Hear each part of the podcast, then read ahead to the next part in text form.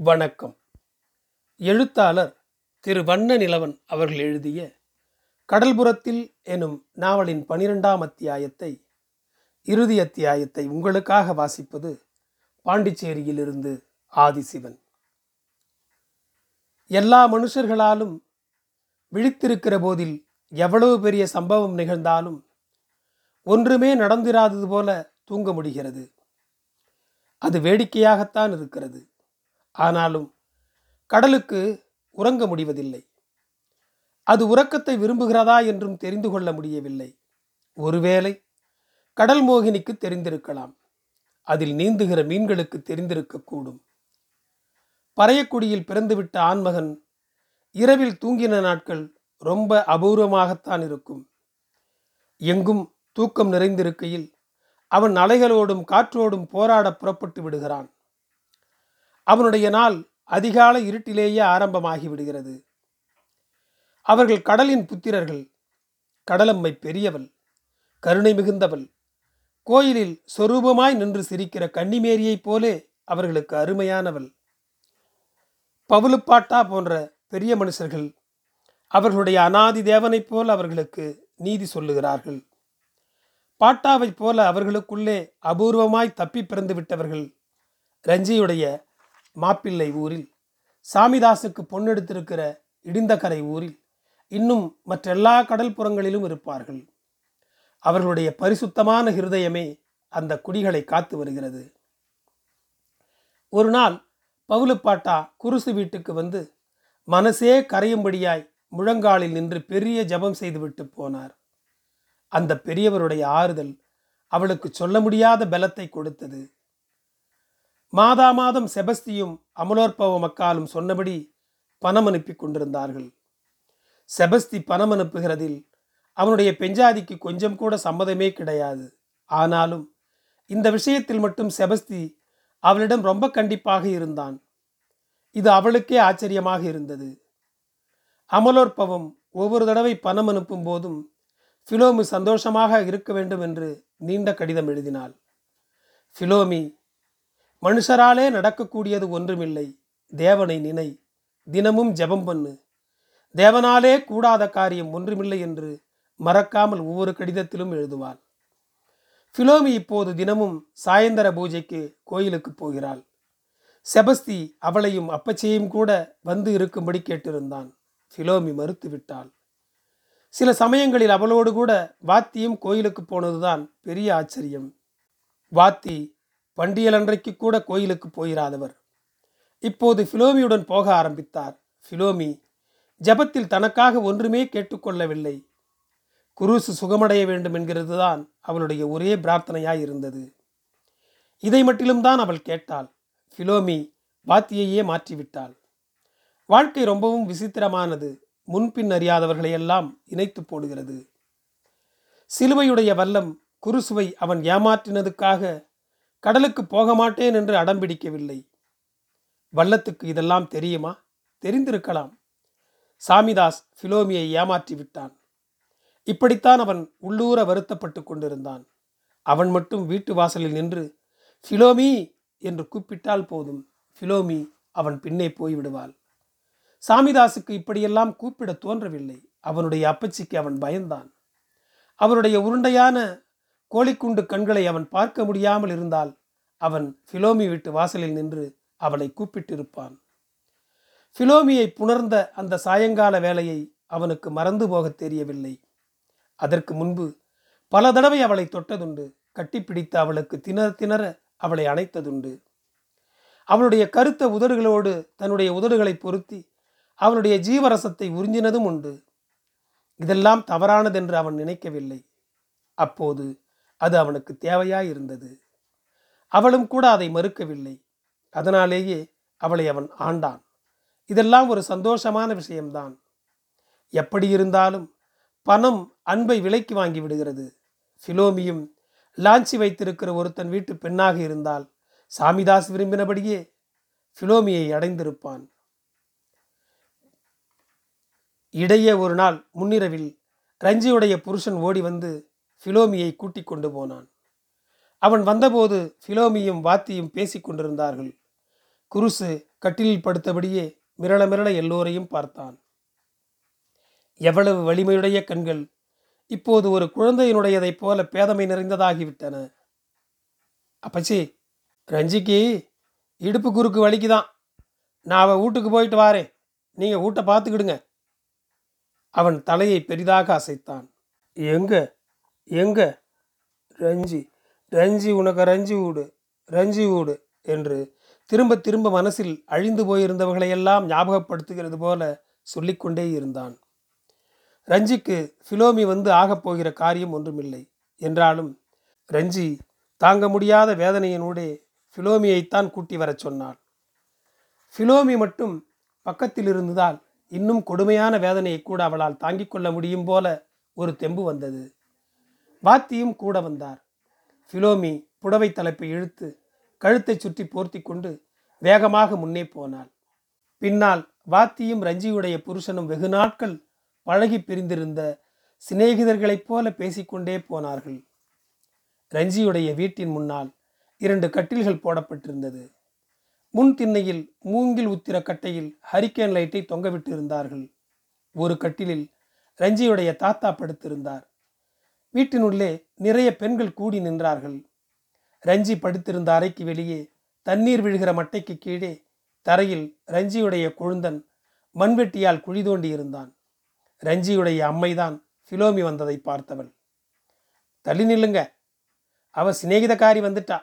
வா மோலே உன்னையத்தான் சொல்லி கேட்டுக்கிட்டு இருக்கா என்று சொன்னால் ரஞ்சியுடைய அம்மை. இதை கேட்டதும் ஃபிலோமிக்கு கண் கலங்கி விட்டது மெதுவாக ரஞ்சியின் பக்கத்தில் உட்கார்ந்து அவளுடைய கைகளை பிடித்து கொண்டாள். ரஞ்சி இந்த நேரத்திலேயே நீ என்னையத்தானா தேடி இருக்கா? உனக்கு குடும்பத்துக்கார உடவா நான் வந்து பார்த்துட போகிறேன் அது சரி. ரொம்ப கஷ்டமாட்டு இருக்கோ அழுகாதா? நான் தான் பக்கத்தில் இருக்கேனே என்றாள் ஃபிலோமி. ஊர் நாசுவத்தி அங்கே நின்றிருந்த பெண்களுக்கு என்னவெல்லாமோ கட்டளைகள் சொல்லி கொண்டிருந்தாள். எப்போதுமா அவளால் அந்த ஊர்க்காரர்களை அதிகாரம் செய்ய முடியும்? இது போன்ற தருணங்களில் அவளுடைய அதிகாரம் வீடுகளில் கொடிகட்டி பறக்கும். இதில் அவளுக்கு ஒருவித திருப்தியும் கூட. யாரோ ஒருத்தி வழி தெரியாமல் இருக்க சாராயம் கொண்டு வரச் சொன்னாள். வெளியே கட்டிலில் இருந்தபடியே ரஞ்சியுடைய புருஷன் வாத்தி ரஞ்சியுடைய அப்பச்சி அவள் தாத்தா அடுத்த வீட்டு யோசுவா எல்லோரும் பேசிக்கொண்டிருந்தார்கள் ரஞ்சியுடைய கொழுந்தனுக்கு இத்தனை பெண்களும் அண்ணன் பொஞ்சாதியை பார்க்க முடியாமல் கூடியிருக்கிறார்களே என்று பெரிய ஆலோசனையாக இருந்தது. ரஞ்சி இந்த நேரத்தில் எப்படி இருப்பாள் என்று பார்க்க அவனுக்கு ஆசை. குழி வெட்டுகிற சாக்கில் ஜன்னல் வழியே எட்டி பார்த்தான். ரஞ்சியுடைய முகத்தை பார்த்து விட்டான். அவளுடைய முகத்தில் அந்த வேதனையுடையும் கொழுந்தனை பார்த்து சிரிக்க தெரிந்திருந்தது. உள்ளே இருந்தவர்களில் ஒருத்தி இவனுடைய தலையை பார்த்ததும் சி என்ன வெக்கங்கெட்ட பைய அண்ணன் பஞ்சாதி மேலே அப்படி என்ன உசுர வச்சிருக்கான்? உத்து பார்க்காம் பாரேன். வே கொழுந்தம்புள்ள அந்த குழியில் உழுத மைனிக்க தண்ணியை ஏந்தி குடியும் என்று சொல்லிக்கொண்டே ஜன்னல் கதவை சாத்தி விட்டார் அதைத் தொடர்ந்து ஒரே சிரிப்பானியாய் கிடந்தது. கதவை சாத்தும் முன்னே இடுக்களினோடு சிலோமியும் சேலை முந்தானையால் வாயை அடக்கி கொண்டு சிரிப்பதை அவன் பார்த்தான். அவனுக்கானால் ஒரே வெட்கமாகிவிட்டது. அப்படியே வந்து வாத்தியின் பக்கத்தில் உட்கார்ந்து விட்டான். ரஞ்சி அவனிடம் வைத்திருந்த பிரியம்தான் அவனை இத்தனை வயசாகியும் கூட பேதமைத்தனமாய் ஜன்னலை எட்டி பார்க்க சொன்னது. இது யாருக்கு புரியும்? ரஞ்சி அவர்களுடைய வீட்டுக்கு போன பிறகு கடலுக்கு போகாமல் உடம்புக்கு சுகமில்லை என்று சொல்லி திருட்டுத்தனமாய் வீட்டிலிருந்து விடுகிறான். சில சமயங்களில் இவனுடைய அண்ணன்காரன் வெந்நீர் போட்டு குளிக்கிறதுண்டு. வெந்நீர் தவளையை மதினியோடு சேர்ந்து தூக்குகிறதில் சந்தோஷப்பட்டான். நாள் பூராவும் மதினியோடே பேசிக்கொண்டிருக்க வேண்டும் என்று ஆசைப்பட்டான். அவனுடைய இது போன்ற ஆசைகளுக்கு ரஞ்சி ஒருபோதும் தடை சொன்னதே கிடையாது. அவளுடைய புருஷனுக்கும் எல்லாவற்றிலுமே ரஞ்சியுடைய விருப்பம்தான் அவனுடையதாகவும் இருந்தது. ரஞ்சி புறவாசலில் குளிக்கிற போது மதினிக்காக கிணற்றில் தண்ணீர் எரித்து கொடுத்தான். அவளுடைய மாமி அலே கெட்ட சாதி பயலே பொட்டை புள்ள குளிக்க இடத்துல ஆம்பளை பயலுக்கு என்னல வேலை? என்று சத்தம் போடுவாள். இல்லத்த நான் தான் தண்ணி அரைச்சி தர சொன்னேன் என்று அவளே பதில் சொல்லுவாள். ரஞ்சிக்கு யாருடைய மனசுதான் புரியாது. இந்த கொழுந்தனுடைய பிரியம் புரியாமல் போகிறதுக்கு இது போன்ற எத்தனையோ சின்ன சின்ன சம்பவங்கள் இருவருக்கும் பரிச்சயம் உண்டு. அந்த கொழுந்தன் மதினியிடம் எல்லாரையும் பார்த்தான். ரஞ்சி அதையெல்லாம் அவன் சந்தோஷத்துக்காக சிரித்துக்கொண்டே ஆமோதித்தாள். வாத்தி வெகு உற்சாகமாக பேசிக் கொண்டிருக்கையில் உள்ளே இருந்து ஒரு பெண் கதவை லேசாக திறந்து கொண்டு தலை மட்டும் நீட்டி பொட்ட புள்ள பிறந்திருக்க! என்று சொல்லிவிட்டு கதவை சாத்தி கொண்டாள். தொடர்ந்து குறவை குரல்களும் அதனூடே குழந்தை அழுகிறதும் கேட்டது. ரஞ்சியுடைய கொழுந்தன் உற்சாக மிகுதியில் ஐயா மதினிக்கு புள்ள பிறந்துட்டே! என்று கட்டிலில் துள்ளி குதித்தான். கொஞ்ச நேரத்தில் அவன் வெட்டின குழியில் மடை வழியாக தண்ணீர் வந்து விழுந்தது. அதையும் பார்த்து அவன் சிரித்தான். ஃபிலோமி வியர்வை வழியும் முகத்துடன் ஒரு தட்டில் சீனியும் பழம் வெற்றிலை பாக்கும் வைத்து கொண்டு வந்து வெளியே இருந்த எல்லோருக்கும் கொடுத்தாள். ஆ ஃபிலோமிக்க சினேதிகாரிக்கு புள்ள பிறந்தாச்சு என்று கண்களை சிமிட்டிக் கொண்டே சொன்னார் வாத்தி. ஃபிலோமியும் பதிலுக்கு சிரித்து தலையை அசைத்து கொண்டே அவரிடம் தட்டை நீட்டினாள்.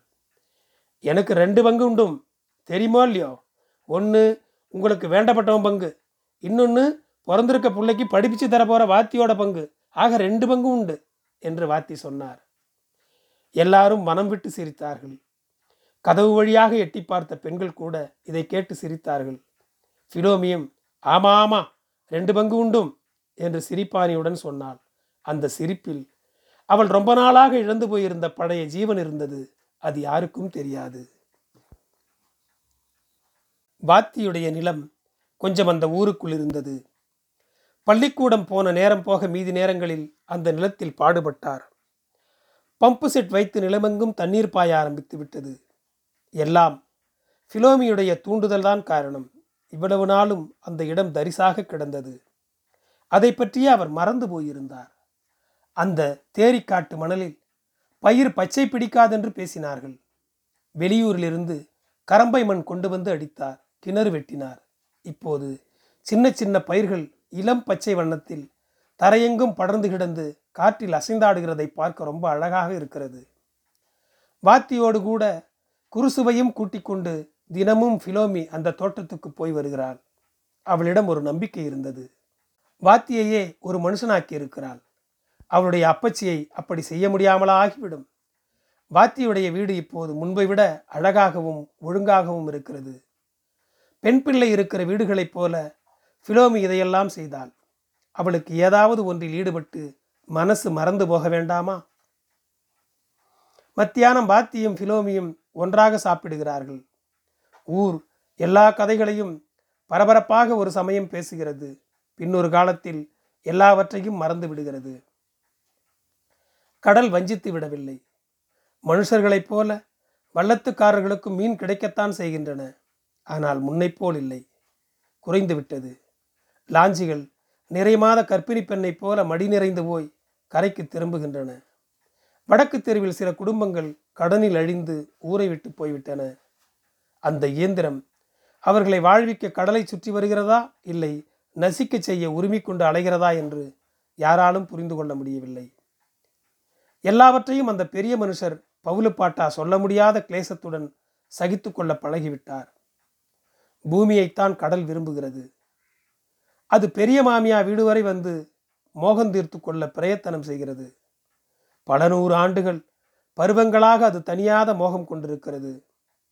கடல் அழிம்பு செய்தால் அதை மனுஷர்களால் பொறுக்க முடியாது என்பதை அந்த பறையர்கள் மறந்து போவதுதான் பவுலு பாட்டாவின் பெரிய துயரம். அன்றைக்கு ஒரு நாள் கருக்களில் சாமிதாஸ் வந்தான். அவனுக்கு அந்தி கருக்கள் தான் பிடித்திருக்கிறது. அதனால்தான் அவளை பார்க்க வருகிற போதெல்லாம் கருக்கள் நேரத்தில் வருகிறான். அதற்கு முன்தினம்தான் வாத்தியின் வீட்டுக்கே அப்பச்சியையும் கூட்டிக் கொண்டு அந்த வார ஞாயிற்றுக்கிழமை ஜபத்துக்கு போய்விட்டு அப்படியே வாத்தி வீட்டுக்கு நிரந்தரமாக போய்விடுகிறதாக முடிவு செய்திருந்தாள். இதை வாத்தியிடமும் சொன்னபோது வாத்தி சொன்னார் ஃபிலோமிக்கு பிரியமானதுக்கு நான் எப்பவும் துணையாத்தான் இருப்பேன் என்று அது போதும் அவளுக்கு. வேறு யாரையும் எதையும் பற்றி அவள் அச்சப்படவில்லை. சாமிதாஸ் இதற்கு மறுநாள் தான் வந்தான். கருக்களில் தான் வந்தான். அவன் உள்ளே வந்ததும் ஒரு கண நேரத்துக்கு அவனையே பார்த்தாள். பின்பு அவனை உள்ளே கூப்பிட்டாள். வாங்க. அவன் மெதுவாக குனிந்து கொண்டே வீட்டினுள் வந்தான். அந்த கால்களுக்கு அந்த வீட்டினுள் நுழைய அதற்குள் எப்படி இவ்வளவு தயக்கம் வந்தது என்று அவள் அறியாள். சும்மா உள்ளே வாங்க. இது அசல் மனுஷர் வீடு இல்லை. உங்களுக்கு ஃபிலோமி வீடுதான் இது? அவனுக்கு வார்த்தைகள் இல்லை. ஓடி ஒளிந்து கொண்டிருக்கின்றன. ஃபிலோமி அவனுடைய தவிப்பை பார்த்திருந்தாள். நார்பெட்டிகள் கிடந்த மூளையை பார்த்தாள். அதன் மேலே அவனுடைய சேலை சுருட்டி கிடந்தது. அவனுடன் கிடக்கையில் அடிக்கடி நினைத்து கொண்ட அம்மை பற்றின பயம். வள்ளத்து பாய்களைப் போலே குடைபிடித்து கொண்டு உப்பி பறந்த அந்த சுகமெல்லாம் ஞாபகத்துக்கு வந்தது. ஃபிலோமிக்கு நான் பண்ணியிருக்க பாவத்துக்கு ஆண்டவர் என்னையை தண்டிக்காம விடமாட்டார். மீண்டும் அவனே பேசினான். அவள் மௌனித்திருந்தாள். நீ என்னையை மன்னிக்கணும். எனக்கு மாப்பு தரணும். இப்படியெல்லாம் நீங்கள் பேசக்கூடாது. நாளை சென்று கல்யாணம். உன்னைய பார்க்கணும் பேசணும் போல இருந்துச்சு. அதான் வந்தேன். நீயும் கண்டிஷனாட்டு வரணும். நான் உன்னையத்தான் ரொம்ப நினச்சிக்கிட்டு இருப்பேன். சரின்னு சொல்லு. ஃபிலோமி சொல்லவில்லை. சிரித்தாள். அந்த சிரிப்பு அவளுக்கு அபூர்வமான சோபையை தந்தது. என்ன சிரிக்கா வருவியா? வாரே என்று சிரிப்பினூடே சொன்னாள். அவளிடம் அவன் என்னவெல்லாமோ சொன்னான். அவள் மனசு அங்கே இல்லை. அவன் போன பிற்பாடு அவள் மட்டிலும் வீட்டினுள் தனியே விடப்பட்டாள். குருசுவுக்கு எதுவும் புரியவில்லை. அன்றைக்கு கடலில் காற்றே இல்லை போல அலைகளமுங்கி அதிகமான ஆரவாரம் இல்லாமல் இருந்தது. நன்றி. எழுத்தாளர் வண்ண நிலவனின் கடல்புறத்தில் முடிந்தது. நன்றி. என் குரல் உங்களை தொடர ஃபாலோ பட்டனை அழுத்துங்கள். உங்களுக்கு மீண்டும் நன்றி.